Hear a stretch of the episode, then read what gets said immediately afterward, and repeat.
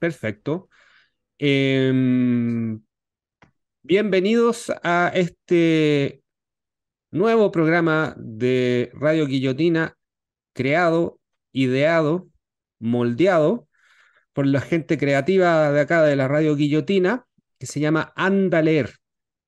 Em, programa de divulgación literata por parte de unos humildes diletantes o aproximados a la literatura. Así que vamos a ir eh, cada episodio hablando de algunos de los libros que consideramos que vale la pena que otras personas lean. En esta oportunidad eh, vamos a hablar de El empampado Riquelme de Francisco Muat. Este libro trata de lo siguiente, es un libro que se podría decir que es una especie de, novela de no ficción y que trata de un, o también se podría mencionar que es una especie de crónica que a veces em, se combina con la investigación, con una crónica detectivesca, y que trata de lo siguiente. Eh, en 1956, don Julio Riquelme, que es un humilde portero del Banco del Estado, de Chillán sube a un tren en esa ciudad para hacer un viaje de cuatro días hacia Iquique. Allá va al bautismo de uno de sus nietos, lo que de paso iba a servir como reconciliación con uno de sus hijos que no veía hace muchos años. Riquelme, allá en Iquique, también se iba a encontrar con su ex esposa, a quien tampoco ve desde hace muchos años. Pero ¿qué es lo que pasa? Riquelme nunca llegó a Iquique. La última estación donde algún pasajero recuerda haber visto a Julio Riquelme es la estación Los Vientos, una desolada parada técnica de pocos minutos en el desierto de Atacama. Ahora bien, a Iquique sí llegó su equipaje y de hecho encontraron su valija, sus parientes lo buscaron en las inmediaciones de la estación de Iquique y no lo encontraron. 43 años después, en el baño de un aeropuerto, aparece un sobre cerrado con todos los efectos personales de Julio Riquelme, es decir, todas las cosas que andaba trayendo, gastados por, por el tiempo, pero sin embargo estaban intactos. A sus efectos personales, en este sobre lo acompaña una carta anónima que da las coordenadas exactas donde encontrar, en pleno desierto, un esqueleto sin enterrar, blanqueado por el sol de cuatro días. Este esqueleto es el esqueleto de Julio Riquelme. Empampado significa perdido en el desierto, desorientado en medio de la pampa nortina. ¿Ya? El empampado Riquelme está planteado desde una reconstrucción de datos empíricos acerca sobre la desaparición de Julio Riquelme en el desierto, y sobre potenciales hipótesis sobre lo que le pudo haber ocurrido. En el intertanto, obviamente, existen muchas otras cosas que se tocan en este libro y las cuales vamos a hablar ahora. Em, nada, pues ahora los dejo. Presento acá mi, mi, mi, mi, invitado, Pablo Cabaña, que estuvo en mi podcast, así que eh, ya, no, ya está acostumbrado a estas lides. Eh, ¿Cómo estás, Pablo? Un gusto tenerte acá, en Andaler. Muy bien, Elías, muchas gracias por tu invitación y te agradezco poder hablar de un libro al que yo personalmente le tengo mucho, mucho cariño, no solo porque lo he leído más de una ocasión, sino que porque he tenido la, oportunidad de recomendárselo a muchas personas, eh, siempre con un resultado de, que a la, otra persona el libro le, le toca, le pega en algún punto ya sea que tú tengas una relación con tu padre eh, positiva, negativa, no la tengas, la hayas tenido y después la pierdas, o no la tuviste en un principio y la recuperes después. Entonces creo que es un libro que, que a partir de un hecho muy puntual eh, trata temas que en el fondo son universales y que yo creo que a todos nos, nos llegan porque todos descendemos de alguien y creo que el, punto de vista de padre-hijo, e tratándose de un hijo hombre, eh, es un tema que ha sido poco abordado o que ha sido abordado casi siempre desde una mirada o tormentosa, o de ausencia, o de rabia. Y, creo que una de las cosas bonitas de este libro, y que la vamos a comentar, es cómo esta historia partió siendo una historia de abandono, que se creyó que era un abandono, y terminó con el tiempo, con los años, convirtiéndose en otra cosa, en, una suerte de reconciliación, en un cierre de círculo. Entonces, creo que la labor que hizo aquí Moat como buen periodista, que siempre le ha gustado hablar de personajes mínimos, para quienes han leído otros libros de él, casi siempre él se especializa en hablar de, personajes pintorescos, muchas veces no del futbolista exitoso, sino que probablemente del futbolista que pasó desapercibido, del futbolista que cometió un error, que no es muy recordado. Entonces, creo que eso eh, era, era la persona precisa para, para abordar este tema. Así que creo que hay mucho, mucho material y esperemos poder eh, tratar la mayor cantidad de, temáticas posible. Sí, mira, eh, bueno, Pablo ya adelantó un poco, este libro toca diversos temas. claro, em, responde al género como de... Es una novela de no ficción, como dije anteriormente, aunque se podría hablar de que también es una crónica periodística, pero sin embargo tiene rasgos novelísticos el libro en cuanto que existe caracterización de, las personas que intervienen, existe cierta teatralidad, Pancho Muat juega con la intriga en cuanto a, que él se plantea como un- una especie de detective. Hay harto detalle interesante. em, y bueno, a mí se me ocurre de que, bueno, aborda diversas temáticas, padres e hijos, como mencionaba Pablo. Habla también de, de los desaparecidos en Chile, pero no necesariamente los desaparecidos gracias a Augusto Pinochet y sus secuaces, sino que la temática general de, de las personas que desaparecen. Y bueno, también habla sobre el desierto de Atacama, entre otros temas. Em, bueno, yo, a mí se me ocurre, este es como nuestro Emmanuel Carrier, chileno. Claro, yo, yo, yo lo pensé más como, como nuestro Truman Capote, porque eh, es un poco, un poco moralista. eh, en esa, yo creo que tú estás pensando en, en su libro El adversario, que era un libro que yo lo veía como destinado a ser la sangre fría de los europeos, pero terminó metiéndole una mirada moral que yo creo que arruina un poco el libro. Lo que tú dices de que, de que si bien no es una novela propiamente tal, porque los hechos no están, no, no están inventados, yo creo que el, el- el hecho de llamarla novela es básicamente porque el, el autor hace algo que hoy en día, eh, desde el punto de vista de las humanidades, no es algo muy bien visto. Hoy día, por ejemplo, es muy difícil hablar del autor. Pareciera que el concepto de autor está medio desaparecido. Entonces, finalmente los libros prácticamente lo escriben la- las multitudes, las pulsiones sociales, los contextos históricos. Y lo que hace eh, Moat es algo totalmente diferente. A él la historia lo tiranizó, lo, lo volvió loco, y él fue detrás de la historia.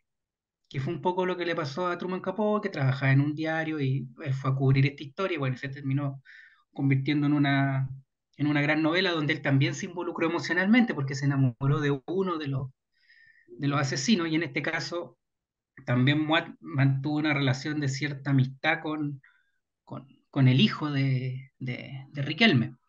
Entonces yo creo que ese es un punto de vista que primero es muy importante. Aquí se trata de un autor, es como el concepto que a mí me gusta más de artista. Él, él rescató algo, él rescató una historia que estaba muerta. Él fue, viajó, entrevistó y él le da vida a la historia haciendo hablar a los demás. Por eso en esa, en- en- yo te comenté que se parecía un poco al, al verso de Yo vengo a hablar por vuestra boca muerta, que es como la, la megale- megalomanía máxima del poeta, o sea, yo voy a hablar por ustedes Y, y eso es lo que hace Mott, pues, va, toma la historia y comienza a vincularse con, con distintas personas, incluso con profesionales, por ejemplo, médico legal, que probablemente si tú haces una historia del servicio médico legal en Chile, hagas una historia del país, básicamente, y, con psicólogos, que también permiten explicar, cosas que vamos a hablar también, estos mecanismos mentales que nosotros generamos como seres humanos para seguir viviendo y afrontar situaciones que son que son adversas. pues, así que yo lo veo más como a sangre fría que como el, el adversario, porque siento que Moate es un poco más neutral. Y eso le da un tono que yo, yo valoro más del libro que meterse un poco en la, historia, comprometerse tan sentimentalmente. Él es neutral y solamente se involucra cuando en ese capítulo en que él habla de su propio padre, que también lo hace con mucha sobriedad, porque en eso ayuda a que sea periodista, que el lenguaje es bien sobrio, es económico y no, no trata de dar saltos ni, ni congraciarse con el lector de manera fácil.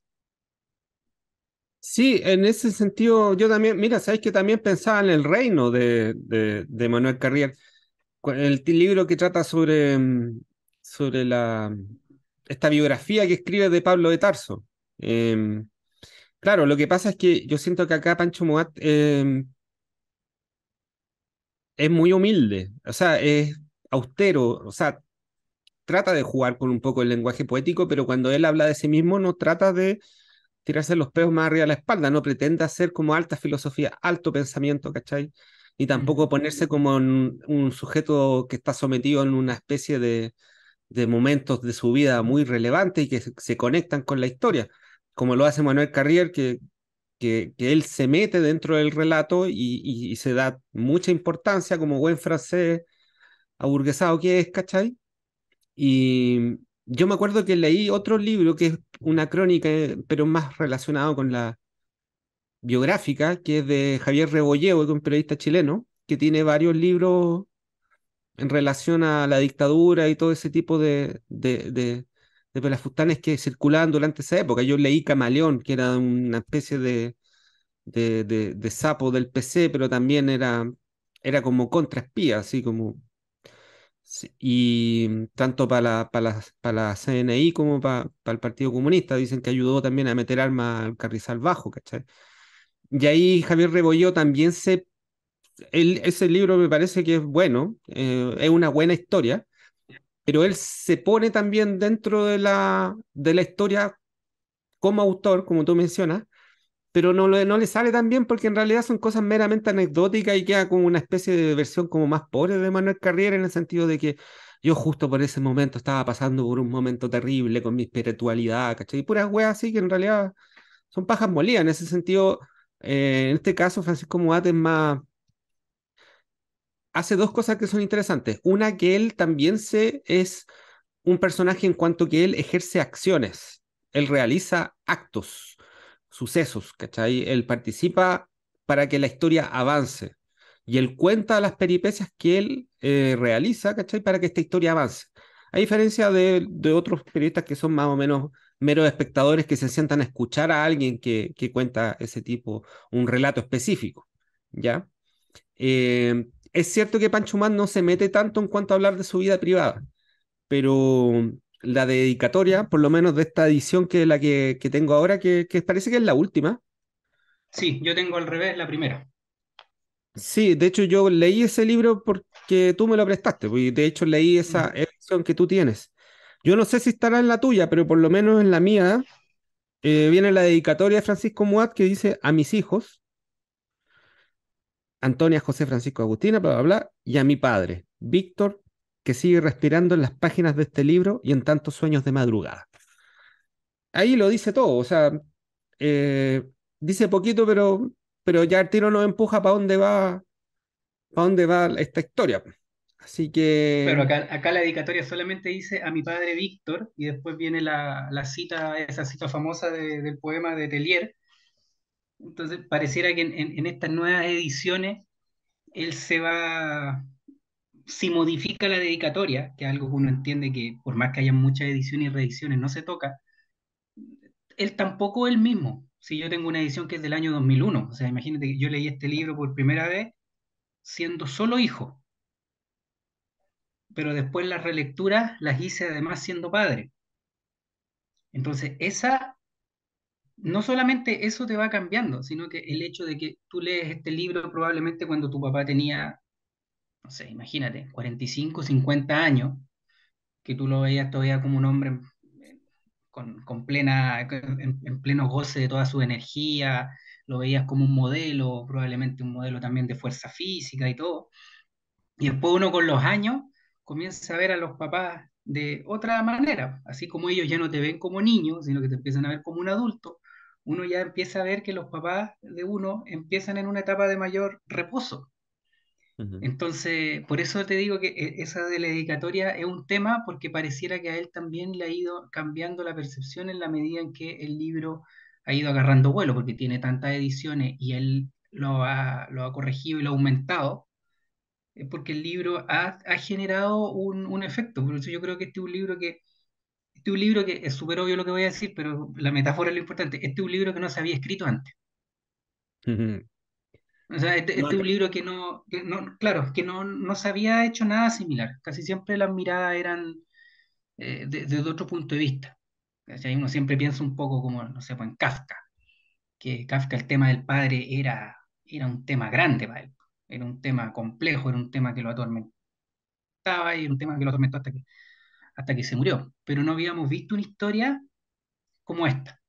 Por eso a mí me interesaba hincarle el diente al, el tema que yo creo que es probablemente el, lo que a mí más me gusta de este libro, que es para quienes amamos los libros y amamos la literatura, entendemos que muchas veces las vidas que nosotros tenemos son relatos que nosotros mismos nos contamos. Entonces probablemente los hijos de Riquelme elucubraron una serie de cuestiones respecto a la desaparición de su padre, que era lo que pensaban todos, que se robó plata del banco, que se fue con otra mujer, que se suicidó, que se fue del país. Entonces ellos armaron su vida, hasta viejo, 50 años, bajo la idea de que su papá los abandonó. Y eso une dos, o, te, o te convierte en una persona que se victimiza constantemente, que tiene la ganancia secundaria de yo, a mí mi papá me abandonó, por lo tanto eso es el motivo de todo lo que me ha ocurrido, o por otro lado es una cuestión que te genera una motivación. O sea, pese a que mi papá me abandonó, yo he logrado ciertas cosas y he podido pararme en la vida. Y ellos se habían contado ese cuento y estaban viviendo su vida así tranquilamente. Pero cuando aparece el cuerpo, no, pues el papá no los abandonó. Pues. Al papá algo le pasó, se enfermó, se bajó, hasta que le pudo haber dado un ataque al corazón, un, un, ataque cerebrovascular. Entonces ellos se tienen que empezar a contar, a contar otro cuento. No es, que, no es que el papá los haya abandonado, entonces, debe ser muy duro para una persona tener que cambiar su relato a una edad en que tú ya tienes tu vida armada. Es como, eso, como esos secretos familiares, pero ahí es distinto porque probablemente son cuestiones que de, repente se intuían, pero aquí no, ellos armaron su vida de esa manera y yo creo que eso quizás es lo más, lo más relevante del libro, cómo, y lo habla él con el psicólogo, cómo, cómo tú te armaste una vida matando al padre, porque negarlo era matarlo finalmente. O sea, mi papá no estuvo a una vida en que, no, si mi papá no, no estuvo, pero no, no porque no quiso. Y ahí el psicólogo dice algo muy, muy, muy fuerte, que los hijos nos empezamos a identificar con los dolores del padre, por eso a veces cuando los papás se separan, los hijos se sienten culpables. Y acá puede pasar pasa lo mismo, o sea, él, eso, ese hijo pensó, cómo debieron haber sido los últimos momentos de mi padre, o sea, qué debió haber pasado por su cabeza, qué tanto lo atormentaba, que se bajó del tren y comenzó a caminar, a caminar, a caminar, hasta que se perdió, se tiró en la pampa y tuvo la lucidez de afirmar el sombrero con el que andaba con el pie, porque pillaron el sombrero debajo del pie de él, y que se bajó con todas sus pertenencias, o sea, con su lapicera, con su carnet del Partido Radical, con el carnet del Banco Estado, del club deportivo que él fundó, entonces yo creo que ese mecanismo es, lo, es de, lo más, de lo más potente que tiene el libro, cómo se, tuviste que contarte una historia y después la tuviste que modificar y eso obviamente no te deja, no te deja igual, no te deja indemne, ¿cachai? Eh, sí, ahora, él se bajó con, con, casi todas sus cosas, recordemos que es una, la, la, la canasta donde llevaba el cocaí, eso fue lo que ah. llegó a Iquique, eh, que lo dejó en el asiento.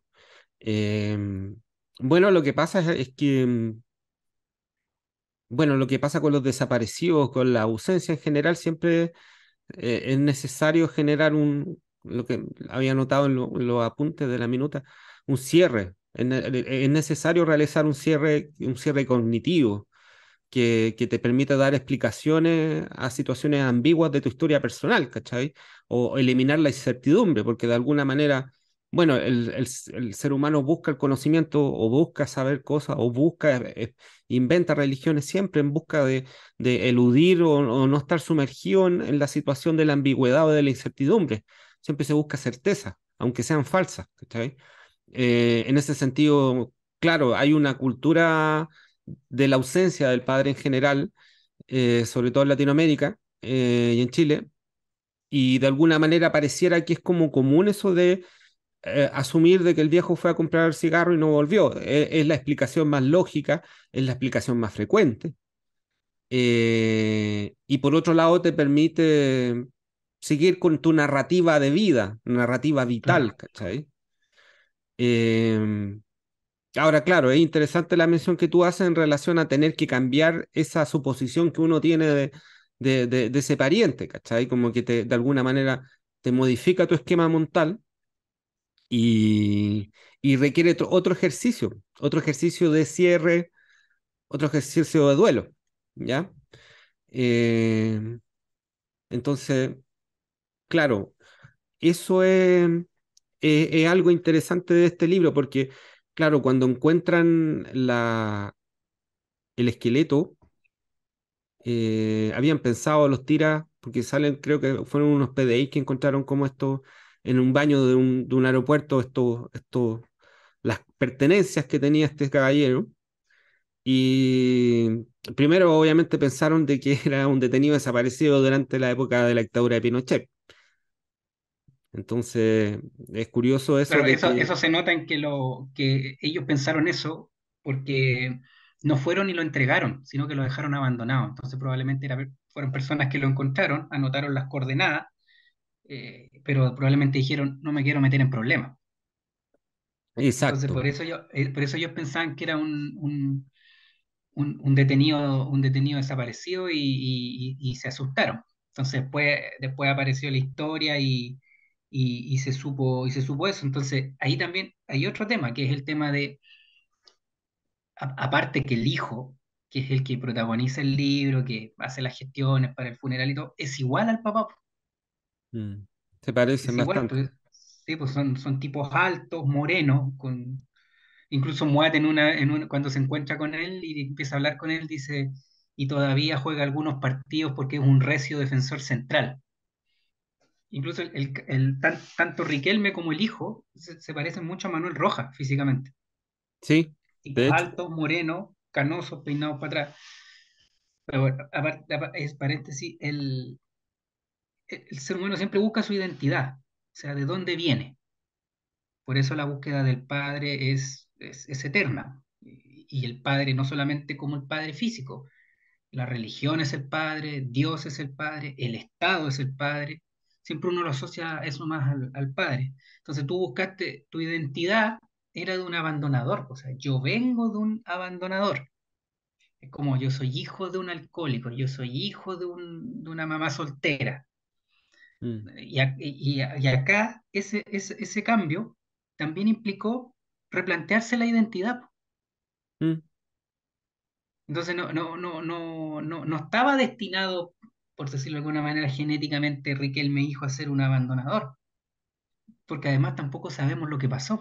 Si ese es el otro tema, el libro hace un cierre porque aparece el papá, hay funeral, el hijo se pone el anillo y después se lo va a traspasar a su hijo, pero nunca vamos a ver qué le pasó a Riquelme. Entonces el, el, libro, no, el, el libro no se acaba finalmente.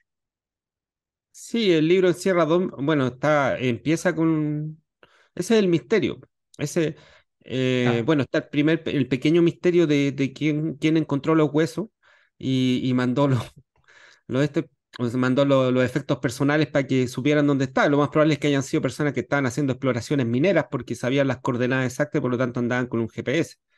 Aparte claro. que tenéis que andar metido en medio de la nada en el desierto de Atacama, donde no crece nada. ¿sabes? Eh, pero claro, eh, como para que se sepa un poco el, cómo está estructurado el libro, el, el libro comienza con el, el, encuentro de estos efectos personales y después del posterior eh, encuentro del, del, de los huesos, de los restos mortales de este caballero y la, y la correspondiente levantamiento del cadáver y después su, su viaje desde Antofagasta a Iquique para ser velado y enterrado allá, donde vive el hijo que, que iba a visitar este, este señor, eh, Riquelme.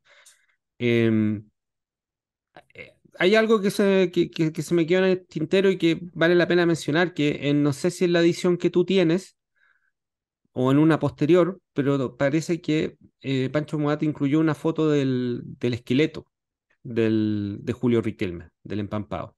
Sí, sí, está, está en las fotos. Están las fotos, pero eh, creo que en la edición que tú tienes viene una foto del esqueleto. El, en, la, en, la, edición que tengo, que me compré ahora, que es la última, que editorial Bordes, él sacó, no está la foto del esqueleto. Yo escuché una entrevista que le hicieron a Pancho Moat, Francisco Moat, y él dijo que, claro, eh, cuando publicó ese libro, él no le veía como las repercusiones que podía generar para la familia del sujeto, que la primera imagen que se tiene de este hombre son sus huesos. Claro, Entonces, claro. con los años, Francisco Moat se dio cuenta de que quizá era mejor sacar la foto de sus huesos, del esqueleto, y nada, pues colocar otras fotos y algunas fotos donde sale este caballero como era cuando estaba vivo. Eh, ahí se produce una modificación. Bueno, en esta entrevista Francisco Moat decía también de que hizo cambios de ubicaciones de párrafo, o sea, de, capítulo, eh, cambió párrafo. Como tú bien dices, este libro queda como abierto porque siguen, bueno, existe el misterio este, de este señor en cuanto a qué es lo que pasó con él, porque se bajó del tren en medio de la, de la nada y se puso a caminar, pero también eh, la gente va como imaginando cosas y de alguna manera se vuelve como una especie de espejo, que es lo que ocupa Moat a propósito de esta historia para hablar de su padre también. Ahora, el, el, otro, el otro gran misterio que, se plantea, y la pregunta está hecha textual en el libro, es, ¿uno conoce realmente a su padre? Porque claro, uno podría decir, para Riquelme hijo, esa labor es imposible porque no, no va a saber qué le pasó al papá por qué se bajó, de qué murió. Pero probablemente quienes hemos tenido una relación cercana con nuestro padre, hemos vivido con él, podemos conversar con él, ¿lo conocemos realmente? O sea, está lleno en la literatura, en el cine, de hijos que con los años se enteraban desde que el papá tenía otra familia, hasta que el papá tenía un hobby que ellos no conocían, eh, hasta que el papá tenía determinada eh, tendencias artísticas que también desconocían, o que el papá había hecho cosas en su vida que uno se entera cuando se encuentra con un amigo, con un compañero de colegio, con un compañero de universidad, mira, tu papá esto. Y uno dice, oye, papá, me encontré con tal persona y me dijo que tú hacías esto. Ah, sí, pero no, no les había contado. Entonces, ese misterio, ese misterio está ahí siempre. El, ¿Qué pero, tanto conoces tú a tu padre? Pero es entendible porque, y de hecho yo creo que mm, por eso existe después, como por lo menos para Francisco Mal, existe esta cuestión de, de la, de la, no sé, el, el, golpe que genera, emocional, que genera ver después al padre ya anciano, en tercera edad, y verlo en, en una condición de debilidad, que, que era como súper diferente a lo como uno creció viéndolo. Pero es que también el padre en la medida de que se, se haya tenido un padre y que se haya crecido con el padre, eh, ejerce un rol, ejerce un rol muy específico en la familia y en la sociedad y frente al hijo. Sí, claro, yo entiendo que hay papás buena onda que se muestran tales como son, pero una cosa, como dice el cliché, así una cosa es la persona y otra cosa es la función que cumple como padre. Claro. Ahora, como es una, como es en muchos casos, sobre todo para los viejos más antiguos, ¿cachai? Que tuvimos como papás como menos, más, más tradicionales, por lo menos en mi caso, está presente esa situación de mostrar una imagen, de mostrar ciertos antecedentes frente al hijo, porque él también e, ejerce un rol en específico en esa familia. Por lo tanto, no necesariamente tiene que mostrar todo, todos los matices de su mundo, todos los matices de su personalidad. Claro.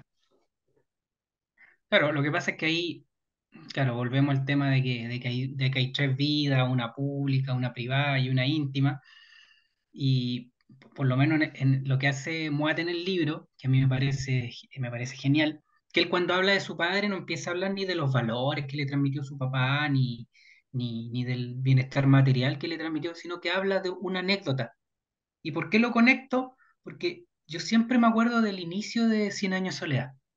Mm, que dice el día en que, o sea, el coronel Aureliano Buendía, el día en que lo iban a matar, el coronel Aureliano Buendía recordó el día en que su padre lo llevó a conocer el hielo. hielo. Macondo era en ese entonces, bla, bla, bla. Entonces, ¿qué es lo que él recuerda en el momento en que lo iban a matar, que lo iban a fusilar? El día en que su papá lo llevó a conocer el hielo. Exacto. Entonces, lo que hace Muate es genial porque habla de su padre y en el fondo, en esas cuatro o cinco páginas, cuenta toda la relación con su padre a partir de un viaje que hizo y que el papá se sacó la ropa en la misma pieza y él lo miró y le vio ya un cuerpo más, más desgastado por los años, desgastado por, por la edad y, y probablemente por, por, la ocupación que tenía el papá, que creo que era, era médico. Entonces, esa intuición fue genial, que es eh, hablar de tu padre, así como a partir de un chileno que se perdió en la pampa, tú hablas de un tema universal. Él habló de su padre con todo lo que implica ser hijo a partir de una anécdota. De una anécdota relacionada con ese viaje, pero también la anécdota que él, recuerda de cuando su papá parece que lo llevó por primera vez al estadio. Que, para la gente que le gusta el fútbol es casi siempre una, una, una experiencia no solo inolvidable, sino que me, media, media iniciática, pues así como ir al primer recital, ir al, ir al primer partido de fútbol. Así que yo creo que ahí el tipo tuvo una, tuvo una mirada muy, muy humilde y muy sincera, que fue hablar de su padre a partir de un, de un, de un hecho puntual. Y también con, con, no ocultó cosas, pues también dijo, probablemente no hablamos tanto, eh, no nos comunicamos tanto en determinado momento por la época, por cosas, mm. cosas que pasan en toda relación. Y ahí yo me quería, me quería agarrar de un, de un, de un podcast que tú hiciste, en, en, Ideas de Bolsillo, que a mí la, la, imagen me quedó muy grabada, que tú decías, y creo que lo hay hecho conmigo también, que a ti te gusta ver caminar a la gente. O sea, mirarlo, mirarlo en la calle. Que no, sepan que, que no sepan que tú lo estás mirando. Exactamente, ver cómo se, cómo se comportan cuando, cuando, cuando, cuando, piensan que nadie lo está mirando. Y, y, en, un, en, ese podcast que tú hiciste, que creo que se llamaba Padres e Hijos, algo así, sí. eh, tú cuentas que una vez te dedicaste cuadras a ver a tu papá caminar. Mm. Es lo mismo. Sí. Es lo mismo, no necesitas ver a tu papá en el trabajo haciendo como la, las labores que, que, son como habituales en el, en el rol de, de padre o de, o de, madre, sino que necesitabas verlo en una, en una pequeña anécdota, en, una, en un pequeño momento, para a lo mejor ahí hacerte la idea de cómo era, sin necesitar empezar a contar eh, eh, sus orígenes, dónde nació, qué estudió, a qué se dedicó o cuántos hijos tuvo, sino que básicamente... Eh, a partir de una, de una cuestión tan simple como verlo caminar, tú te puedes forjar una idea. Entonces, mira, hizo un vínculo entre esa ocurrencia de García Márquez, la de Moat y la tuya. Sí, mira, lo que pasa y lo que te mencionaba como cuando conversábamos para preparar esta, este programa, claro, bueno, primero voy a leer la parte que, Pancho Moat habla de su padre, que dice, abro comillas, comparar, inevitablemente comparar los brazos que recordábamos o que queremos recordar sosteniéndonos a nosotros de niños y de verlos ahora más flácidos, más blancos, inevitablemente más delgados. Eh, claro, el, el, capítulo que tú mencionabas del, del, del, podcast es que cuando yo me encontré con mi viejo, él, él iba caminando más adelante que yo, me di cuenta que estaba viejo porque el hueón arrastraba las patas, ¿cachai? Levantaba muy poco los pies en comparación con otras veces que, como, como, como la especie de imagen como arquetípica que uno tiene alojada en su mente. Claro, hay un tema como de del cuerpo, ¿cachai? De, de, de, ya incluso desde el punto de vista fenomenológico, así como la parte principal, o tu primera etapa en la vida, eh, los modelos físicos que tú tienes de, de, protección, de amparo, de cuidado, de castigo, de orden, bla, bla, bla, bla, bla, son los de tus padres, en la medida que hayáis tenido padres, siempre claro, y, y de alguna manera esos arquetipos, esos arquetipos se quedan alojados en, en, en la memoria, en la formación de uno, ¿ya? En, en, en el recuerdo que uno tiene de esa persona. Porque generalmente uno no siempre recuerda a la persona envejeciendo. Claro, lo hace con otras personas, pero por ejemplo, con aquellas que cumplieron esta función específica, formadora, eh, correctiva, ¿cachai? Como que eh, protectora, como queráis mencionarle, eh, se queda este estereotipo de imagen. Y este golpe de, de la decadencia física, de, de, observar y contemplar la decadencia física de esta especie de, de estereotipo que se tiene producto de, de, lo que te marcó en la infancia, es lo que genera como este, este, esta sorpresa, este choque. Ahora, claro, hay una especie de... Es como una especie de... Bueno, hay una forma más pesimista de verlo, que es como un preámbulo de, de la experimentación de, de, la muerte, ¿cachai? De alguna manera y de, y de la, especie... y de la propia... Exacto. De alguna manera empezáis a experimentar la muerte desde antes de, de que te ocurra, ¿cachai? La finitud de tu propia existencia. Eh, sí, pues yo pensaba en lo... Ese que dijiste tú era justo algo que yo estaba pensando, que era... Eh, la, la, la, psicología moderna, dentro de lo poco que uno sabe, te enseña que cuando uno es guagua y cabro chico, uno es una persona con los padres. Uno está unido por razones de alimentación y de cuidado, de los cuidados básicos que necesita todo niño. Y la adolescencia es tan complicada porque en la adolescencia uno se separa de los padres y uno entiende que está solo. Los niños, por regla general, apegados a sus padres, no sufren porque son uno con sus padres, pero en la adolescencia el cabro se pone más melancólico, más rebelde, porque se da cuenta que él es distinto a los papás y que es una persona independiente y que por lo tanto está solo.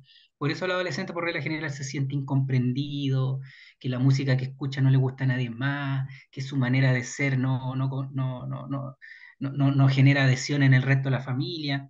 Entonces ahí se va dando vuelta el círculo, porque tú eres uno con tu papá, y después, y es una de las cosas que dice el psicólogo en el libro, que amar a un hijo es en el fondo perderlo. Amar a un hijo es prepararlo para que esté sin ti. Por eso esa, esa cuestión que es, tan, que es tan extendida de que yo quiero que mi hijo siempre esté conmigo, eh, yo lo, quiero ser sobreprotector con él, en, el fondo la, la, máxima de amor, y que es lo más difícil que, que, tienen, que tenemos los papás de, de llevar a la práctica, el gesto máximo de amor es la renuncia al hijo. O sea, prepararlo para que él pueda estar solo, para que él pueda ser independiente y para que pueda llevar a cabo su plan de vida con independencia de nosotros y con prescindencia de nosotros. Entonces eso que dice el psicólogo te, pega fuerte porque uno lo tiene súper claro acá. No, mis hijas son del mundo, son ciudadanas del mundo, ellas pueden desarrollar su vida con independencia, con autonomía, pero probablemente cuando digan, oye, ¿sabes que nos vamos? O hacemos tal cosa, nos queremos ir del país, lo que sea. Ahí todas las enseñanzas de Freud y sus seguidores, uno las va a olvidar y va a estar probablemente sumido en la mayor de las tristezas nomás. Exacto. Pero eh, es que a nadie tampoco le enseñan a ser padre. Pues, sí. Yo acá noté uno, algunos casos de, de, obras que aluden al padre y, y, así en un recuento a la rápida pillé de todo. O sea, no, no sé si te acordáis del, del, cuento El padre de Olegario Lazo. No. Que es un, un, un, papá muy humilde, campesino, recuerdo, que va a ver a su hijo que está haciendo el servicio militar o que es militar y trabaja en un regimiento. Y el, hijo, y el papá va con su ropa de campesino y lo único que quiere es llevarle, creo que, una colación al hijo y el hijo se avergüenza de su padre frente a los demás militares y no lo recibe. Ya. Yeah. Ya, ese es como un, un, caso. El otro caso que me, me acordé, el, que, que lo, lo, lo, marqué aquí, que es un, párrafo que tiene Kafka en la carta al padre, que dice, a menudo me imagino un mapa del mundo extendido y a ti tumbado sobre él. Y entonces parece como si las únicas zonas que me son accesibles son aquellas que tú no tapas o que están lejos de tu alcance. Esa imagen es brutal. Po. Ahí se, nota el, talento que tenía Kafka para lo, para lo aforístico, como se manejaba en espacio corto. Que es imaginar al padre tendido en un mapa y que probablemente las zonas que quedan fuera son las zonas donde él podía tener autonomía. Ahora estamos hablando de un caso extremo de, de, Kafka, un gallo que se sintió incomprendido toda la vida. Y, el, y el tercer ejemplo que noté, que, que, es un caso más grandilocuente, pero muy bonito, que es de una, una novela que ahora creo que en Netflix está la película, que se llama El olvido que seremos, que es de un, de un escritor colombiano que se llama Héctor Abad Faciolince y que él cuenta la, la historia de su padre, que su padre fue un salubrista y un tipo que luchó por la, por, la, por, la, por el mejoramiento de las condiciones de la salud pública en Colombia, pero que tuvo en una época de violencia política y el pobre caballero pagó justo por pecadores y, y, finalmente lo, lo, terminaron matando. Entonces, también me acordé de los hermanos Karamazov. Hmm. Adaptada en Chile como Machos, la teleserie. Claro, claro. Entonces ahí, ahí, ahí tomé varios, varios ejemplos de, cómo se trataba este tema y, la verdad es que esta, esta, esta forma que, se trata en este libro no, no la vi. Ahora, otro tema que es muy importante acá, que es la, importancia de los rituales, porque no sé si Moat tuvo la habilidad o se pilló con un tipo realmente muy sabio, que Ernesto Riquelme, el hijo de Julio, de, de Julio Riquelme, cada frase que decía era una cuña. ¿Mm? Tenía un, era, un tipo muy sencillo, muy humilde, pero que tenía una sabiduría muy notable. Y cuando en lo del funeral, él dice, pero esta historia hay que cerrarla.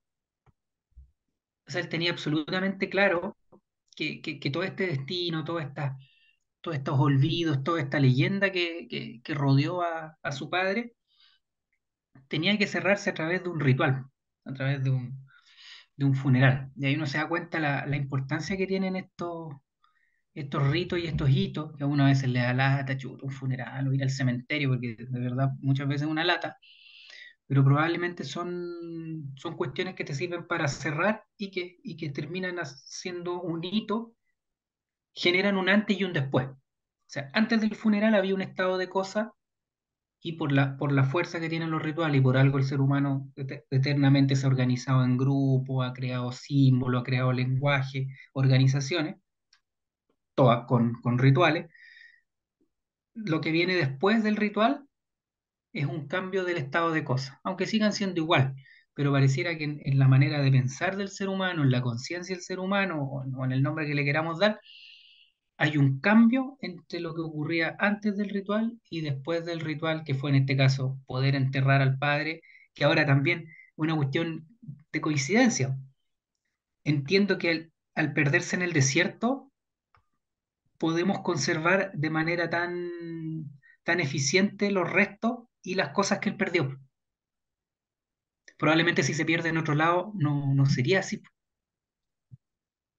por, razones eh, eh, de, los minerales, del sol, no sé, pero el tipo no se ahogó, no se perdió en la selva ni, ni en el hielo. Estaba en un lugar donde afortunadamente se pudieron conservar sus restos y sus pertenencias. Sí, eh, mira, em, claro, cuando el, que, el que elabora como la resignificación y, y, y como la especie de reformulación presa de su relación con el padre eh, es lo que hace Francisco Moat, el autor, en el libro, en, aquellos capítulos que le dedica y esas, esos párrafos que él habla de su padre, porque él, lo, tiene presente y él siente de que, de que nada, pues frente a alguien que, que, estuvo ausente y perdido durante varias décadas, él teniendo a su padre ahí presente, eh, necesariamente tiene que saldar esa, esa, esa, esa, como esa especie de correspondencia o ese vínculo. Eh, ahora, lo que pasa con el hijo del empampado Riquelme, Ernesto Riquelme, que eh, es, él, él, tiene que hacer, como mencionábamos en un comienzo, pues, él se, se creó esta historia de que mi padre no está porque fue a comprar cigarros y un abandonador como son todos los padres en Latinoamérica y potencialmente podemos serlos todos los hombres, ¿cachai? Eh, y listo. Y después se encuentra con esta nueva situación en donde existe un padre ausente que desaparece por tratar de estar presente y que a pesar de eso, con el transcurso de los años, el weón vuelve a hacerse presente. Lo que, claro, alguien que ya tenía cerrada esa historia, literalmente el viejo vuelve a aparecer, este fantasma vuelve a aparecer y frente a estas y, frente, y justo frente a esta, esta significancia de querer acercarse a él. Entonces, claro, o sea, el, el hijo del empampado Riquelme en el libro es una persona mayor, creo que tiene como más de 60 años. Entonces, sí. a esa altura del partido de tu vida tenía otras preocupaciones, ¿cachai? Por lo tanto, lo que importa es cerrar ese vínculo que se vuelve a abrir, quizás de una manera mucho más halagüeña, ¿cachai? Una forma mucho más, más rica o mucho más satisfactoria, quién sabe, para uno mismo. Ahora, la, necesidad de realizar este entierro, justamente lo que tú mencionabas bien respecto a la realización de los ritos como, como, como simbolizo, como, como, nada, pues como la, esta especie de, ceremonias necesarias para realizar pasos de un estado a otro o tratar de obligarse a uno mismo a pasar de un estado a otro. Eh, es otro rito de paso, ¿ya? Entonces, en ese sentido, se comprende un poco la, como esta necesidad del, del hijo de, de borrarse con, con, respecto al viejo y enterrarlo. Aparte que también de alguna manera durante el libro este se refleja en, la, en, la, en, en este, esta como especie de, de, de viaje, último viaje que realiza con su viejo cuando con Francisco Moat, el hijo, pescan los huesos del, del, del, del empampado, lo, lo, suben arriba de un auto y viajan a, a Iquique desde Antofagasta. Y todo ese viaje es el último viaje que realiza con su padre. De alguna manera completa el viaje que el viejo no pudo terminar de hacer tampoco. ¿cachai? Entonces, claro, y además eh, creo que en una parte también lo dice el, el hijo, porque que yo creo que es una cuestión que con los años todos los hijos empezamos a hacer, que él dice, mi papá pro, tenía la edad que yo tengo hoy. Mm. A mí me, me, me, pasa mucho que yo veo fotos o, o, recuerdo cosas, por ejemplo, el día, no sé, porque fui con mi papá a tal recital. ¿Cachai? O sea, empiezo a sacar cuenta y digo, uy, cuando mi papá me llevó a este lugar, tenía la edad que yo tengo hoy. Y uno empieza a mirar y, uno tiene una, una, una, cuestión bien absurda que es sentirse todavía como si uno fuera muy joven. Entonces uno tiende a mirar a los papás de uno, uy, pensar que mi papá en esa época tenía 35, chuta, y se veía mayor de lo que se, me veo yo.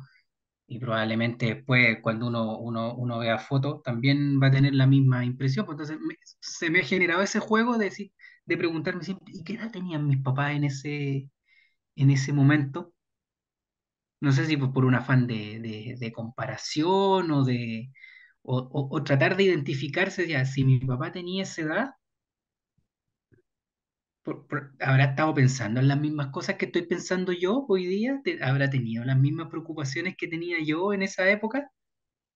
Y creo que acá el, el hijo lo dice, o sea, mi papá tenía la edad que yo tengo ahora cuando decidió tomar ese tren. Que a todo esto, él iba a viajar con la señora y la hija que tenía acá en Chillán. Sí. Y tuvieron una pelea y, y, él decidió viajar solo. Exacto. Claro, uno podría pensar, ya tenía pensado lo que iba a hacer, pero probablemente era porque le daba lata llevar a la hija y a la nueva señora a un lugar donde se iba a encontrar con su ex señor y su otro hijo. Y quería no, evitarse el drama nomás. Po. Por supuesto, incómodo, incómodo. Quiso evitarse una situación incómoda.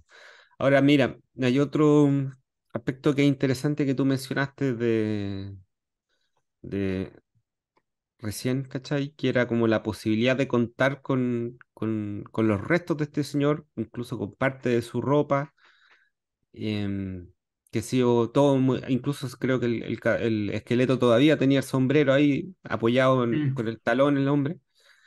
Y, Claro, es, es, el desierto más seco del mundo, que tiene muchos niveles de sal, pues, entonces obviamente eso facilita la momificación o la conservación de, de, de ¿cómo se llama?, de, de, de, cuerpos o de rastros o de restos de personas, ¿cachai?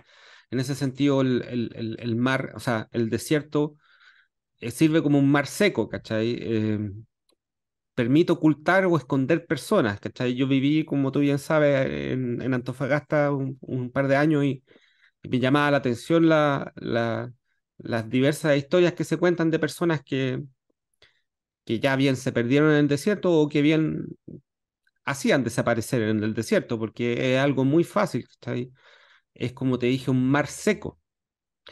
Pero por otro lado, el desierto, con la simbología y con, con esta conexión que tiene con la muerte, con, con, lo no vivo, por otro lado detiene el tiempo, ¿cachai? Producto de la salinidad, momifica y preserva eh, muy bien algunos cuerpos. Eh, hay unas salitreras, por ejemplo, creo que son las de Pedro Valdivia, que creo que están en Antofagasta, cerca de Antofagasta. Creo que son las de Pedro Valdivia, si no me corrigen. Que tienen, tienen un cementerio, creo que son las últimas que se cerraron. Y tienen cementerio y, claro, el, el, el, el desierto levantó producto de la resequedad, creo que se, se abrieron algunas tumbas por, por la tierra, ¿cachai? Que se, que se, que se agrietó y permitió que, se, que algunas tumbas estén a la vista y que, y que de hecho algunos cadáveres estén bien conservados y todavía conserven algo de piel. Y es porque obviamente esta cuestión no tiene ningún puto material orgánico esa tierra, ¿cachai? Es seco, entonces lo conserva. Entonces, por un lado, está este desierto que está simbolizando la muerte, siempre la falta de vida, además encima si le agregamos las matanzas obreras que existieron en el desierto de Atacama durante la época del salitre, pero por otro lado tenemos eh, un lugar que detiene el tiempo, ¿ya? Y que permite eh, una generación de nuevas conexiones en donde las memorias se puedan volver a, reconectar. Em, la, conexión en este sentido eh, con inevitable, por lo menos a mí me surgió en relación a, la película de Patricio Guzmán, Nostalgia de la Luz, mm. que no sé si la viste, pero que justamente son personas que al igual están buscando carbono o el elemento de carbono, ¿cachai? Que son los elementos de, que, lo, que dan vida o que supuestamente dan rastros de vida, ¿cachai? Que son personas que buscan detenidos desaparecidos en el desierto de Atacama. Personas, habitantes cerca de Calama, tengo entendido. Em, porque saben que el desierto puede permitir este tipo de, de reconexiones, congelar o, encerrar o detener en el tiempo estos desaparecidos.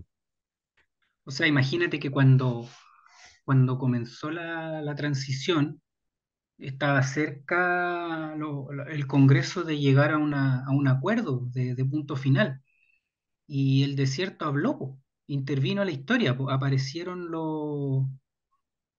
En Pisagua, y, por esto mismo de los materiales, eh, no solamente aparecieron cuerpos, sino que por lo que yo recuerdo, los cuerpos aparecían con las muecas y con los gestos previos al fusilamiento. Entonces, lo que tú decís es muy interesante porque me acordé de, bueno, lo habíamos hablado también de, esto de Zurita, de que. Zurita tiene una onda con la geografía, porque además nosotros tenemos una geografía especial para este tipo de cosas. Tenemos cordillera, tenemos mar y tenemos desierto. Y en, uno de sus poemarios, eh, Anteparaíso, que que es el más famoso, él le dedica las ciento y tantas, doscientas páginas que tiene su poemario a la cordillera, al desierto y al mar. Y creo que hay un documental hace poco donde, sobre Zurita, ahora que ya está con, su enfermedad y se dedicaba a ser, una, a ser cantante estilo Nick Cave, así como que una orquesta hace una música monótona y él lee sus poemas. Y hay una parte que habla, pues, y, y este amor está en el mar, en las montañas, entonces, el, no, es, no, es, no, es cualquier cosa que, esto haya ocurrido en el desierto, porque pareciera que Chile es un país dado, no tanto para perderse, porque ahí yo pienso en Estados Unidos, o sea, si te quería ir a perder, vaya a Estados Unidos.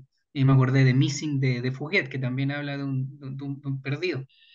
Sino que Chile pareciera que es un país que está, que está hecho geográficamente para desaparecer. Y para hacer desaparecer, que es aún más duro. Porque en el desierto tú, puedes la expectativa de que alguien aparezca, en el mar ya no. Y por eso la crueldad máxima fue precisamente hacer desaparecer cuerpos en el mar. Y por otro lado tienes la cordillera, donde también hay una cantidad de personas que se pierden, tiene hasta la misma historia de los rugbyistas uruguayos.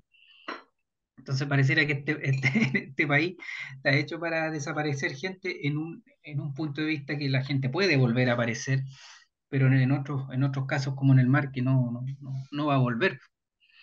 Entonces Sí, es súper es, súper fuerte lo, lo- la, la- presencia del desierto y claro, en este caso nos permitió conocer esta, esta historia, que si hubiera sido del tipo se sube un barco, no habríamos, no habríamos conocido, no habríamos conocido esto. Y, a- y- además tiene toda una, una mística el tema del desierto, pues si, si tú ves las fotos, es sol radiante, eh, la, la, la, la, la es- la escenografía en que transcurre el libro, uno siempre la imagina con sol, con calor. Me acuerdo que cuando fueron, iban a ver el cuerpo, dónde estaba el cuerpo, los tipos eran súper conscientes de que tenían que estar hasta cierta hora, mm, porque después el viento se oscurece y, y- y te puedes empampar igual porque pierdes la, pierdes la noción de dónde estás, pues no tiene, no tiene, no tiene ninguna, ninguna punto de referencia. claro. Así que no, esa, esa reflexión está, está muy, muy, muy buena porque porque los mismos artistas chilenos siempre han rescatado el, siempre han rescatado la geografía, que claro, uno puede decir es como más o menos obvio hablar de la geografía, pero es que probablemente en algunos países la geografía no es parte de- del arte ni es parte de la poética. es que sí, igual po. el, el norte de Chile tiene esa, tiene una carga simbólica bien, y específicamente el desierto de Atacama tiene una carga simbólica producto de su historia. No olvidemos de que eso se ganó a través de una guerra, ¿cachai? claro. Eh, una guerra que, que duró y, y, y que, y que nada, porque generó muchos muertos, pues, ¿cachai? Después las consecuencias de esa, de esa guerra que fue justamente, o lo que probó la causa de esa guerra que fue el salitre provocó también una, un reguero de, de explotación y de muerte posterior, ¿cachai? A través de las pulperías y las matanzas obreras que ocurrieron, ya sea la de Santa María en Iquique o la de la Plaza Colón en Antofagasta. Em, el desierto, además de ser absoluto como el mar, ¿cachai? O como las montañas, eh, también tiene, tiene esta noción de, un dominio ajeno al ser humano, ¿cachai? De la de lo inhabitable. Entonces, em, No, y además este tipo se perdió, claro, era lo que había en esa época, pero había que recorrer el país completo para llegar, para hacer ese viaje. pues, O sea, él, él, partió de un lugar que era absolutamente distinto a donde tenía que, llegar. Entonces, de alguna forma, el, el viaje que él hizo también tuvo cruzado no solamente por sus propios fantasmas, que era alejarse de su nueva familia para volver a visitar a su antigua familia, y además se cuenta que el caballero tenía otras cosas por otros lados también, por supuesto, porque vivía con un niño al que ayudaba, pero el cabro, el cabro era igual a él, entonces, claro, era un, era, un hombre, era un hombre de su tiempo también, pues, o sea, en la, en la época de la, de la asociatividad, pues el tipo viajaba con, primero, funcionario público, era guardia o portero del Banco Estado. sí. Segundo, como la mayoría de los chilenos de clase media, funcionario público en esa época, era militante del Partido Radical. Mm, Y tercero, era de los fundadores de, un, club deportivo. Entonces, aparte de la dignidad con la que viajó, con, su mejor terno, con sombrero, con una lapicera muy bonita que tenía, era, un tipo que era un, hijo de su tiempo. O sea, cuando, la gente se inscribía a organizaciones y, orgullosamente an- andaba con los elementos simbólicos de esas organizaciones, que era el carnet, el carnet de socio. Uno, uno, uno cuando viaja, claro, mete todo en la billetera, pero no, no, no anda precisamente, voy a llevar la, la cuestión con la que marco tarjeta, voy a llevar mi, mi, mi, mi- club de socio de- de- del club tanto, de pertenencia a tal lugar. Entonces, eso también es interesante de, de- de que además la historia habla de un chileno común, de un chileno común que, que por ser común se le asociaron una serie de, de características que finalmente no eran las suyas, pues decían, ah, este es el típico chileno que eh, abandonó a los hijos. mm, Entonces, todo ayudó a que la leyenda fuera por ese lado. Entonces, al final los hijos... Y otra cosa que cuenta Muat, parece que no lo buscaron tanto. no. Desapareció Pasó una semana, preguntaron por él y no preguntaron los que lo esperaban, no preguntaron de los que se despidió, no preguntó la gente del banco, no preguntó la gente del club deportivo. Entonces, eh, ahí se, se genera otra cuestión que es como que lo que creo que lo dice el libro, una, una mitología de la incomunicación. Sí, eh, Pareciera que me nadie recu- preguntó por él. sí, era como me recuerda al, al, al poema de, Carlos Pessoa Belli, Nada, Ah, claro. No, sí, esta, esta historia, por eso te digo, el tono del libro era clave, porque lo pudiste haber convertido en un melodrama, lo pudiste haber eh, convertido en, psicología barata, o lo pudiste haber convertido en una historia trágica. Sí, ahora este, lo que tú mencionabas en un comienzo sobre la geografía, el- este caballero tomó el, el tren longitudinal, que era un tren que salía desde La Calera y llegaba mm, a Iquique y se demoraba como tres, cuatro días en llegar. Pero antes de eso tuvo que llegar de Chillán a La Calera. Exactamente. Entonces fue todo un pique que, que se tomó. Pero bueno, eh, lo otro, claro, es que también eh, el ser socio de un club deportivo, eh, tener el carnet de, de, adscripción a un partido político, son parte de las, de las, de las piochas o de las, de las, como las medallas que te, que te dan tu eh, identidad, ¿cachai? Que te dan la pertenencia a ciertos grupos y configuran tu personalidad. Entonces, em, igual tenemos que considerar que este señor era de los años 50 del siglo pasado. Em, quizá ahora nosotros no tenemos esa necesidad de andar con todas nuestras medallas Mm. o, o distintivos, ¿cachai? Porque tenemos nuestro celular y, y tampoco pretendemos desarrollar viajes que, que sean como tan, tan intensos como cruzar la nada durante varios días, ¿cachai? Pero este señor, como buen viejo, pues necesitan andar con todos sus antecedentes y como esta, es- esta como, esto, como lo que tú mencionabas, sobre arreglarse especialmente para la ocasión, porque él justamente iba a un reencuentro y a una ceremonia especial, pues, ¿cachai? Ahora, a mí lo que, lo que siempre me ha llamado la atención de, de, de la- las muchas personas a las que le, le he recomendado este libro, que todo esto, este libro me lo, me lo regaló mi, mi propio papá, tam- también está, está vinculado con esa historia, es la, la emoción, la emoción que genera, que genera este libro en las personas que uno se lo, se lo regala o, o- se lo, se lo ha prestado. Porque yo creo que te vincula con cuestiones muy, muy animales finalmente, que es no solamente el recuerdo del padre, sino que el- el recuerdo de, de tu infancia, tu memoria, tu, tus eventuales abandonos, porque lo que tú decías, a Riquelme, claro, él sintió que el papá lo abandonó, pero después lo encontró y lo pudo enterrar. Hay personas que el papá los abandonó, pasan el tiempo, se reencontraron y los vuelve a abandonar.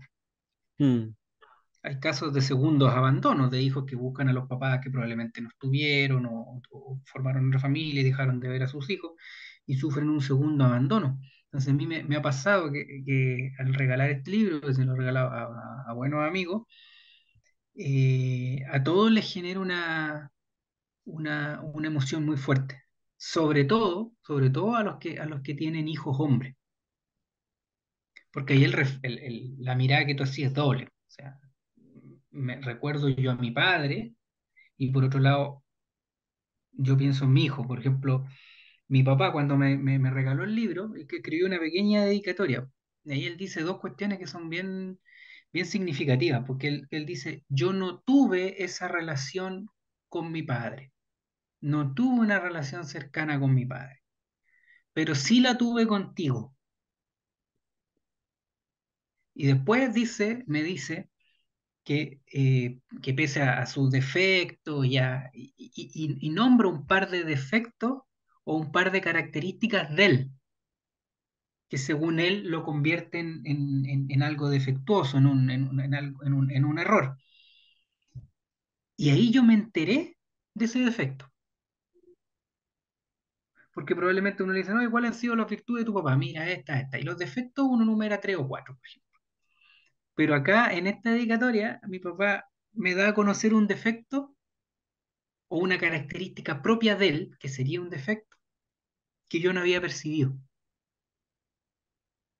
Por eso me, me conectó tanto cuando dije, uno conoce realmente a su padre. Pero ahí hay que distinguir si realmente es una característica objetiva que presenta eh, tu señor padre o quizás eh, una opinión de sí mismo. Ah, claro.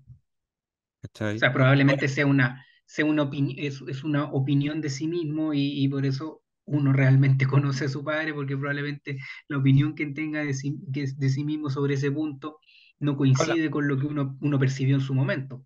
No, y habla mucho de él, ¿cachai? Es decir, cómo él se percibe a sí mismo, independiente de que se condiga o no con lo que uno vio o ve, eh, te habla también de, de- de- te transmite parte de su introspección, ¿cachai? Eh, Porque uno siempre piensa en, siempre uno, uno está como más, más, más presente el padre que no reconoce al hijo, ¿no? El padre que no, no se quiere hacer cargo. Pero también es un proceso natural y sano el que se da más adelante de cuando un hijo no quiere reconocer a su padre. O cuando hay rasgos de los padres de uno que uno conscientemente, a los que uno conscientemente renuncia. Sí, pero ahí uno está cagado, la naturaleza te, te agarra No, y... no, claro, eh, hay, hay cuestiones que no, que no, que no se, que no se pueden, no se pueden alterar, pero imagínate la cantidad de reflexiones a las que te lleva un libro, que además es cortito, tiene como 150 páginas, Sí, eh, y que creo yo, eh, como te decía, es un libro iniciático, en el sentido que no, no, no, se había, no, no- se había ido por ese camino, creo yo. No se había ido por ese camino. Y, y estamos hablando que está más o menos de moda la crónica, o sea, la crónica en los últimos años se ha puesto más o menos de moda. sí, mira, eh, claro, acá en Chile, no, no, no ignoramos otras, otras, quién sabe, ¿cachai? Pero por lo menos acá en Chile sí, eh, eh, eh, súper eh, innovador en ese sentido, lo fue. Eh, ahora yo tengo otra, otras explicaciones adicionales a las que tú mencionaste de por qué cuando tú prestáis este libro, se lo recomendáis a alguien, la gente tiende a, sacar muchas reflexiones, ¿cachai? O tiende a, sentirse identificada con esta historia o saca, eh, o esta misma historia como que remueve eh, inquietudes biográficas del lector. Es por varios, dos factores, creo yo. Creo que es un libro muy, muy, muy, muy chileno. Y no lo digo en un aspecto chauvinista, ni, ni patriotero, ni, ni wea, sino que solamente por el hecho de que existen muchos elementos chilenos eh, que componen el libro. Y segundo, que mm, el libro trata de gente no destacada, trata de gente opaca, trata del anónimo, eh, que lo somos todos nosotros. O sea, los libros siempre trabajan, tratan sobre héroes, personajes que desarrollan una determinada historia, pero estas son son personas normales, anónimas, eh, grisáceas, eh, en cuanto a que forman parte de la masa de la cual no se suele hablar eh, generalmente o no se suele profundizar generalmente en la, en la literatura chilena o se hace, pero no, no siempre, ¿cachai? Y no con la debida profundidad. En ese sentido me, me parece interesante un poco lo, la conexión que hiciste con Manuel Rojas en cuanto al parecido del caballero, que efectivamente se parecían. mm. Pero yo creo que esos dos elementos también contribuyen, independiente de que más tiene el, el tema de, de los desaparecidos, ¿cachai? De, de la gente que se pierde, del del papá, ¿cachai? Y, y, y de la geografía de este país, ¿cachai? Pero yo creo que también tiene mucho que ver esos dos aspectos que, que te mencioné. Sí, aquí estaba viendo una- algo que yo escribí alguna vez sobre, sobre este, este libro, que dice de la, la capacidad que, como decías tú, la, la capacidad para visibilizar sectores, situaciones, personas o actividades que siempre estuvieron ahí, pero nadie miró o quiso mirar. O sea, lo que te comentaba al principio, el rol del artista tan mal mirado hoy que es rescatar eh, objetos o cuestiones que siempre estuvieron ahí, pero que estaban muertas, porque mientras no, mientras tú no las lleves al papel o no formen parte de una obra, probablemente eh, esa es la, fuerza del arte que le, le da vida. Y aquí ponía a modo de ejemplo como Manuel Roja y Gómez Morel, que le dieron vida a la marginalidad, José Donoso, que retrató la burguesía venida menos, Eduard Bello, que habló de nuestro arribismo, Lemebel, que iluminó el rincón donde anidan las exclusiones, Francisco Moat y empampado dibujaron un mural en que podremos mirarnos como chilenos, en que nos podremos reflejar desde la intimidad de aquellos rasgos que tienden a olvidarlo. Ya que habla como Chile, un país sin padre, y ahora la analogía desde, desde el padre de la patria hasta lo- los jugadores de la, de la, de la generación dorada. Y que eso probablemente puede explicar eh, buena parte de nuestros rasgos, como nuestra inseguridad, insularidad cultural y nuestros terrores cotidianos y ese concentrado resentimiento que siempre está a punto de explotar. Entonces, eh, eh, visibilizó una cuestión que no estaba, porque uno tiende a pensar que a esta altura ya está todo hecho, pero a, a- a- este, a este lugar, de este lugar no se había hablado, de este tipo de historias y situaciones. Por, por eso el gallo fue tan brillante en, en- porque a Moat le deben llegar 10.000 historias, debe conocer 10.000 historias y algunas las descarta, y, pero esta por alguna razón lo, lo, lo movilizó. sí, él era editor de la revista del domingo, El Mercurio, creo, y le llegó la historia, la noticia de este sujeto y creo que escribió un reportaje para ese, ese suplemento. Y después, eh, y a medida que lo fue escribiendo, se calentó con la historia y, hizo este libro, ¿cachai? Em, pero como te digo, eh, me acordé ahora que tú lo mencionabas, que un tío en los años 80, un tío mío, hermano de mi vieja, él se fue de la casa. Eh, o sea, sí, salió y no volvió en varios días. Y pasaron los días y, y mucha gente, se, y la familia se preocupó, ¿qué, qué le pasó a este hombre? Hasta que mandó una carta, llegó una carta, un- una correspondencia donde era una foto de él donde estaba con, uno- con unos locos tomando, ¿cachai? Carreteando. Y la mandó desde Antofagasta. Se fue al norte el weón. Ahora, ¿cómo llegó allá? ¿Por qué llegó allá? Yo no, no lo tengo claro. Más encima, está muerto mi tío ahora, que en paz descanse mi tío. Pero eh, la potencialidad de, de, de conectarse con este tipo de historias eh, es súper fuerte. Entonces, por eso yo creo que también, como te digo, volviendo, reiterando un poco el, el punto anterior, ¿cachai? Lo que, lo que mencionabais. Bueno, Em, Fouquet cuando escribió el libro de, de Missing, que habla del, del perdido, él utilizó la palabra perdido y parte el libro con una cita de Papelucho. Que Papelucho hay una parte en que dice en Chile toda la, toda la gente se pierde. mm, Y ahí me acordaba que, claro, uno, uno lee los papeluchos, ahora uno lo, lo empieza a releer un poco, por lo menos a mis hijas que les gusta.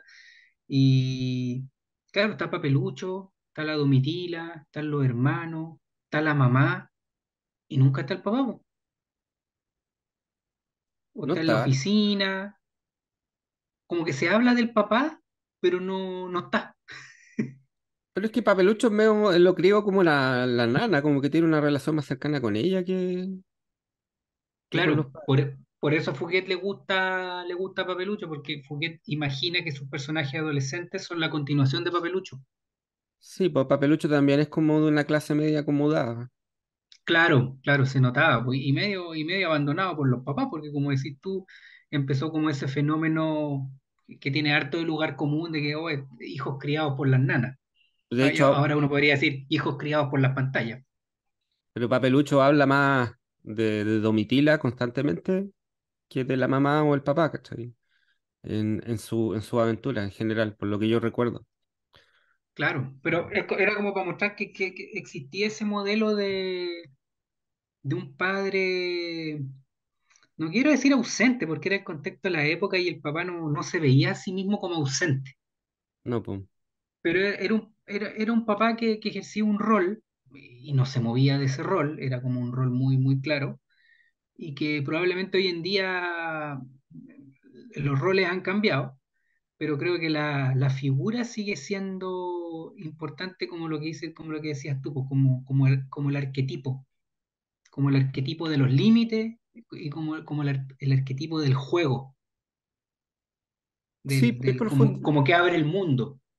O sea, yo, claro, a propósito de lo que mencionáis de Pancho Moat, que hablaba del papá que lo llevó al estadio o de, o de del buen día que se acuerda cuando le iban a fusilar de que su papá lo llevó a conocer el hielo, que claro, lo que hace es que muchas veces el padre tiene esta cuestión de, de enseñarte parte del mundo, de, de iniciarte en, en el mundo, porque cuando uno es un niño, a menos que obviamente sea hayas tenido una pésima infancia, en general uno está, el, el mundo del niño es pequeño, ¿cachai? El universo es pequeño. Y, y se va agrandando a medida de que los padres van permitiendo que, que ocurran, eh, que se sitúen en estos nuevos, en nuevos lugares. Estamos hablando de una paternidad ya del siglo XX. Yo no soy padre ahora actualmente eh, y, y no, no cacho tanto, pero sin embargo está la- el, el padre que te lleva al estadio, que te lleva a algún evento en donde tú no podrías ir solo, en donde tu madre tampoco te iba a llevar, ¿cachai?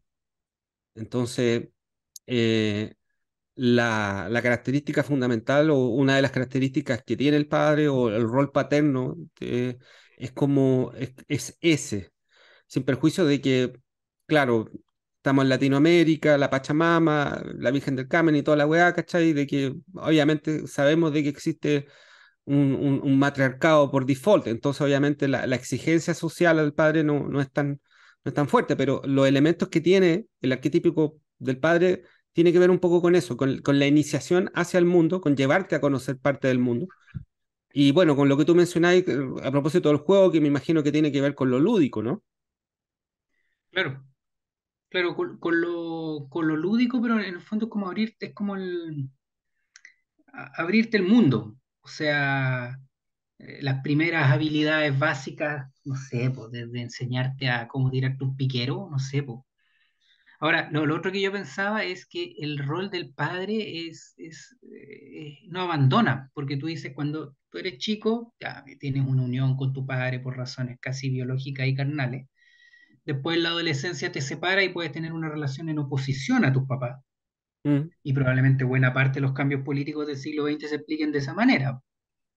El hippie está en oposición a su papá que era formal, después lo- los punky en oposición al papá que fue de esta manera, y probablemente hoy día los cabros este- estén en oposición a sus propios papás, porque los ven que trabajan mucho, que dedicaron poco tiempo a la familia, que se dedicaron solo a ganar plata, entonces hoy día que quieren los cabros viajar, no comprometerse con pega, ¿cachai? Entonces voy a explicar la historia de la humanidad a partir de la relación con, con el padre. Después las personas forman sus propias familias y ahí te acercáis más a tus padres, no solamente porque te conviertes en uno, sino porque empezáis a pensar como ellos claro. y los, y los empezáis a disculpar y los, y los empiezas a comprender.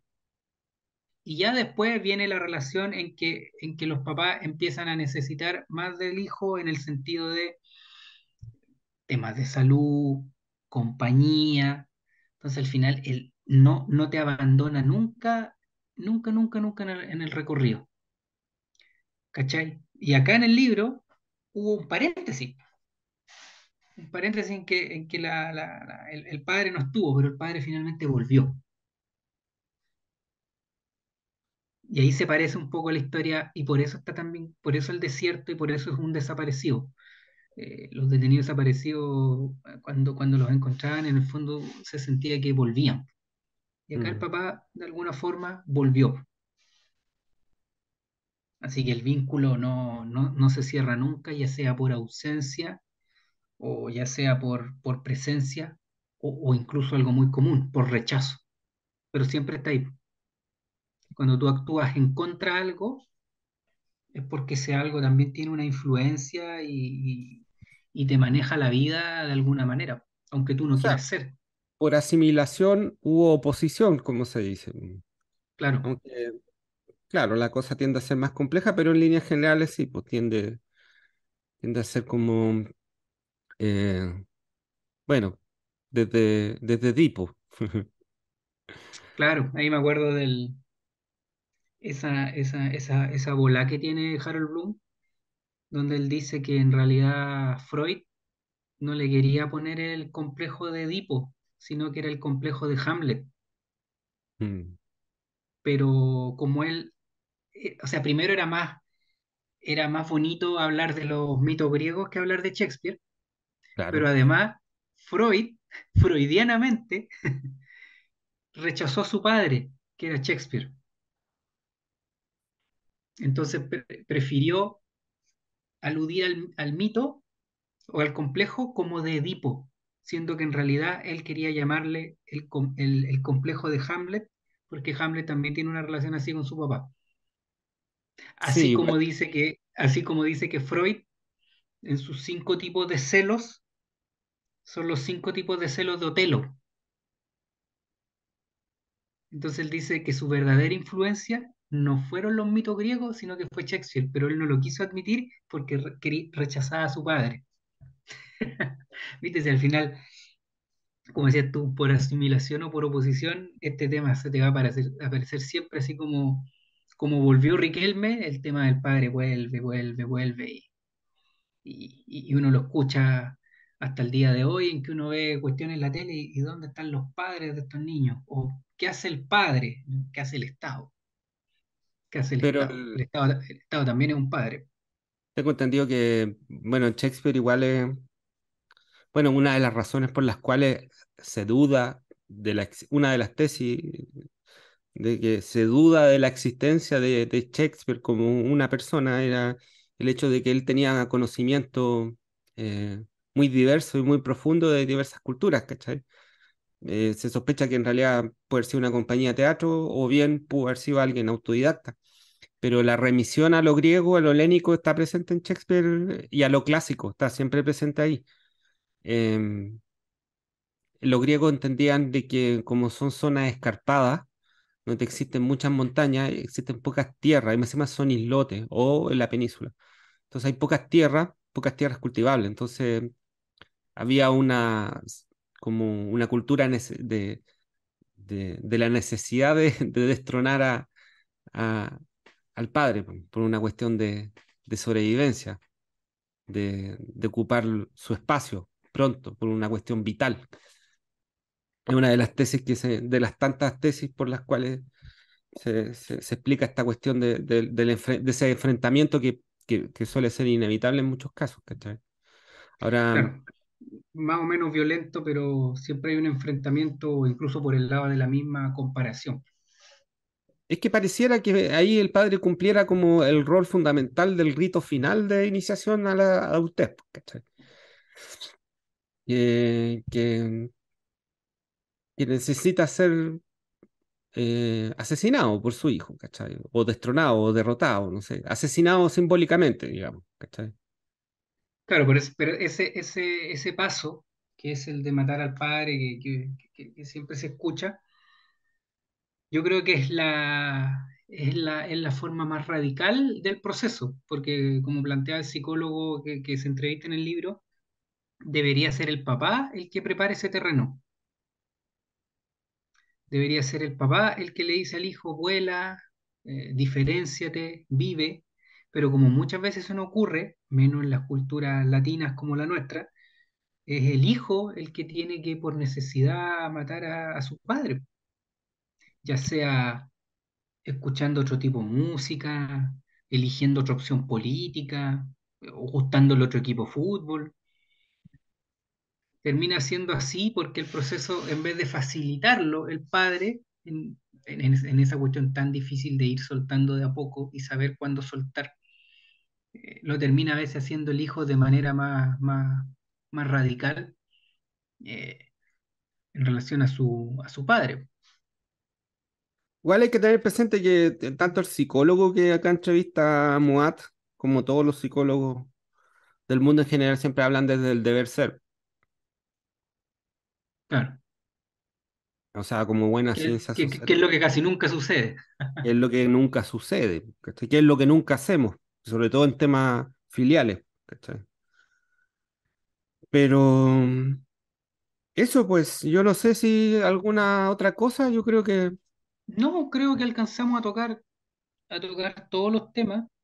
y fundamentalmente transmitir el, el entusiasmo por el, por el libro. Creo que vale la pena y, y es de lo que uno ha alcanzado a leer de literatura chilena, creo yo, de lo, de lo, de lo mejorcito y de lo más rescatable, no solo por su originalidad, sino por la, la sencillez que tiene el autor para tratar el tema, la, la manera de escribirlo y, y, la, y, la, y la capacidad que tiene para hacer hablar a, a los demás personajes.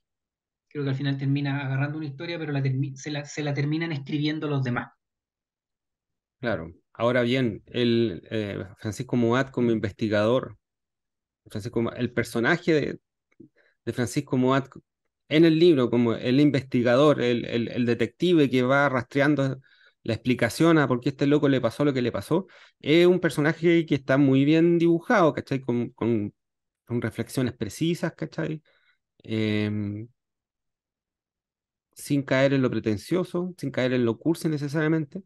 Ahora, la- es un libro muy recomendable en el sentido de que es un libro cortito y tiene harto, porque yo ya leí, lo leí por una segunda vez y que es la prueba de fuego, pues, ¿cachai?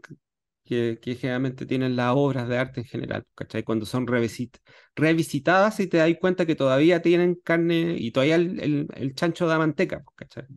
Y un libro breve y se puede leer en una tarde, sobre todo en tiempos actuales donde no necesariamente la gente tiene mucho tiempo para dedicarse a la lectura. No, y lo que tú dices tú, eh, eh, en la palabra, me quitaste la palabra, que era pretencioso, porque por regla general en estas historias donde hay un, un detective, no un detective, una persona que trabaje de detective, sino que un tipo que va tras una historia, eh, o, se pinta a sí mismo como un ser maldito, que tiene una vida destrozada y que tiene muchos vicios, o como un ser muy bacán, que, que le va bien con las mujeres y que investiga y que se agarra a combo, o eh, moralizante como contabas tú el caso del Emanuel Carrer, que claro, él se siente tan importante en el mundo que contar su conversión desde el ateísmo al catolicismo es un tema que amerita 500 páginas. Claro, ¿cachai? Claro, entonces, chuta, yo pasé de ser, creo que ateo, después católico, después volví a ser ateo, y al final con el libro te quedas ahí en, en, en lo bacán que era la figura de San Pablo y de Lucas, que fue el que escribió, escribió la vida de Jesús porque era médico y era más culto y todo. Pero acá el tipo hace una, lo que, lo que hablábamos, hace una cuestión brillante, que parte siendo el autor, pero termina diluyéndose y pareciera que la historia se la terminan contando otros, sin perder el protagonismo. claro, era, hay un, hay un, lo que tú mencionaste es muy cierto, ¿eh? Y es interesante en el sentido del cliché o de, o de los tópicos que tiene como la figura de- del, del investigador en los libros, ¿cachai? El que quiere resolver un misterio, el que quiere Claro, encontrar un- una verdad, ¿cachai?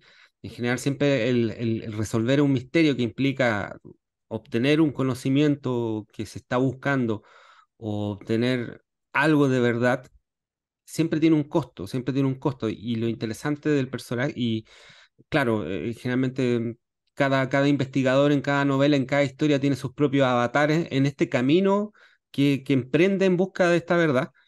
Y, y, y Francisco Moat entiende como que él, sabiendo que no necesariamente va a llegar al despeje de la verdad concreta de lo que le pasa a este señor, al empampado Riquelme, pero siente que este camino precisa de que él haga ese recorrido en relación a su propio padre. Y eso es lo interesante que hace como, que lo hace interesante también como personaje de investigador. Dentro de claro. otras características además. No, y, y- y además que uno no, probablemente si uno sacara el capítulo donde habla del padre y uno leyera el libro, igual identifica a Moat en, en frase, en cosa. O sea, él no deja de mostrar cuáles son su- sus temas de interés, porque son estos personajes mínimos, la anécdota, eh, mete el fútbol en tres o cuatro oportunidades.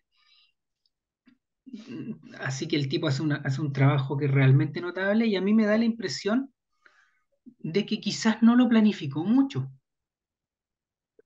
porque lo- yo creo que del momento en que planifica el, el punto de vista que le va a dar el libro, se le termina yendo a las manos.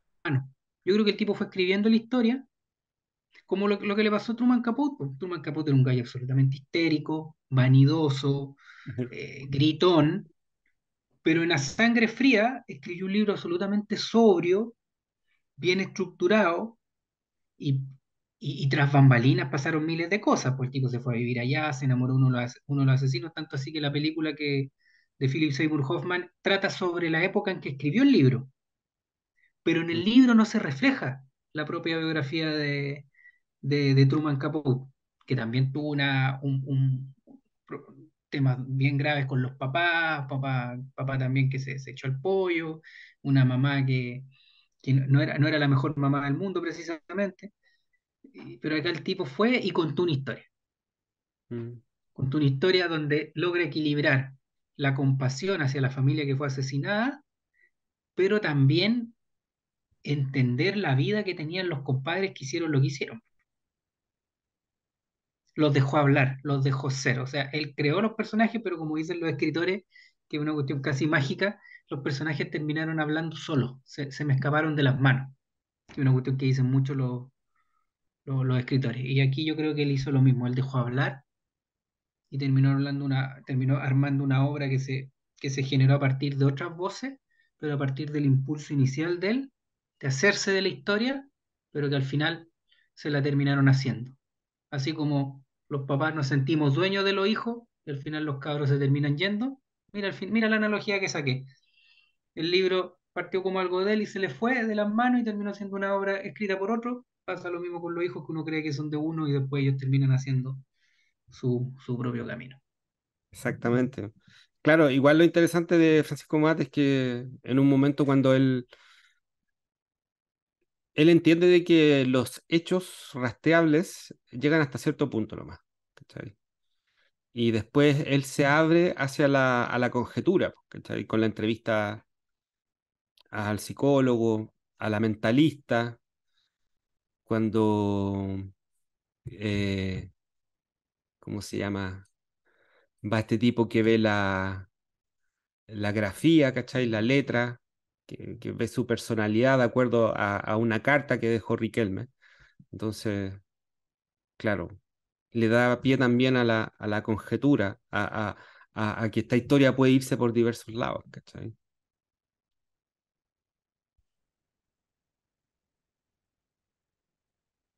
Ya pues, Pablo, yo creo que con eso estamos listos. Em, yo creo que nos vamos a ver en otras ocasiones a propósito de otros autores y otros libros. Así que te agradezco tu, tu tiempo, que hayas venido, que nos hayas iluminado con tus conocimientos literarios. Así que nada, pues, muchas gracias. Pues, gracias a ti, Elías, y espero nos podamos, el próximo lo podamos hacer eh, presencial, pues sí, esperemos que, entusiasmemos mucha gente con la lectura del libro y bueno, también aprovechemos de dedicarle esta, esta- estas, pequeñas reflexiones a nuestros propios, a nuestros propios padres también, que creo que es lo que, lo que corresponde cuando uno habla de este tema. Claro. Ya pues, estimado, un abrazo eh, grande. Muchas gracias, Pablo. Y nada, pues me despido de la gente. Espero que estén muy bien. Eh, nos escuchamos en otra oportunidad acá en Guillotina Radio en Anda Leer. Que estén bien. Muchas gracias. Chao. Un abrazo. Chau.